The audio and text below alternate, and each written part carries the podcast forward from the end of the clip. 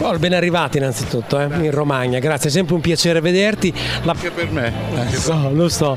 La prima domanda che ti faccio, noi stiamo parlando moltissimo in radio di questa bellissima proposta Aggiungi un posto al tavolo. Già il nome è meraviglioso, è una proposta di iniziativa popolare della CIS che sta avendo molto successo.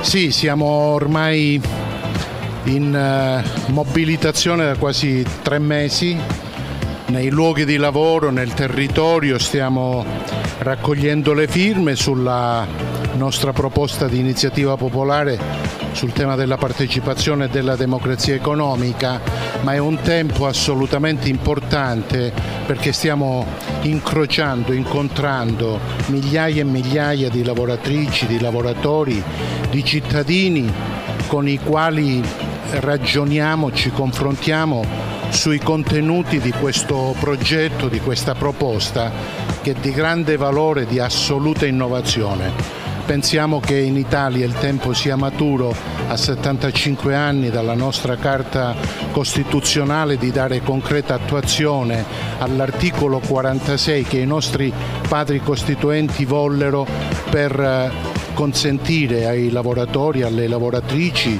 di collaborare, di concorrere agli indirizzi, alla gestione, agli utili delle proprie aziende.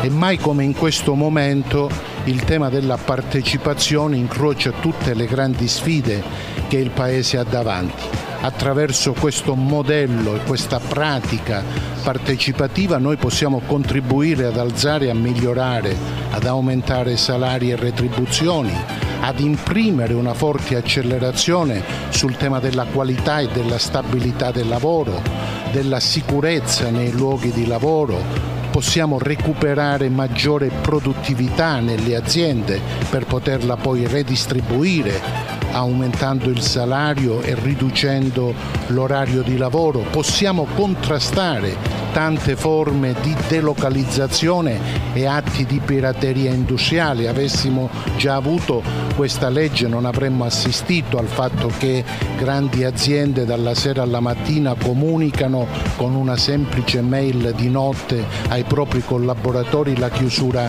degli impianti. Possiamo dare un ulteriore contributo di innovazione alle relazioni sindacali e alla valorizzazione della contrattazione. Ecco perché questo progetto è di assoluto valore, di grande significato politico e sociale, stiamo registrando tanta consapevolezza, tanto sostegno, tanta adesione delle lavoratrici e dei lavoratori e stiamo piacevolmente assistendo al fatto che espressioni importanti del sistema universitario, accademico, del mondo delle imprese, dei partiti, eh, tanti giornalisti eh, stanno esprimendo apprezzamento, sostegno e adesione. Quindi andremo avanti spediti sino a fine novembre con la raccolta delle firme per poi consegnare il nostro testo, la nostra proposta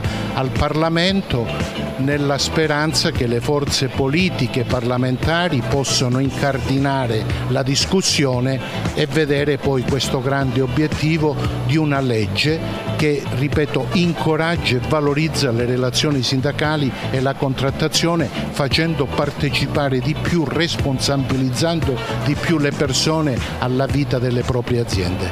Gigi, io ti lascio perché sei impegnato, lui però ci teneva per farti l'ultima domanda. Velo, velocissima. Segretario, sì, abbiamo tantissimi giovani in, in Italia che per cercare lavoro vanno via, la cosiddetta fuga dei cervelli, quelli buoni, quelli bravi cosa potre- che cosa si potrebbe fare per risolvere questo problema? Allora che un giovane decida di andare a fare un'esperienza lavorativa all'estero per incrociare rapporti, relazioni, conoscenze non è un esempio negativo. Il vero tema è che poi dobbiamo riportarli nel nostro paese perché è giusto che loro diano il loro contributo eh, per sostenere i nostri territori e per far crescere le nostre attività produttive.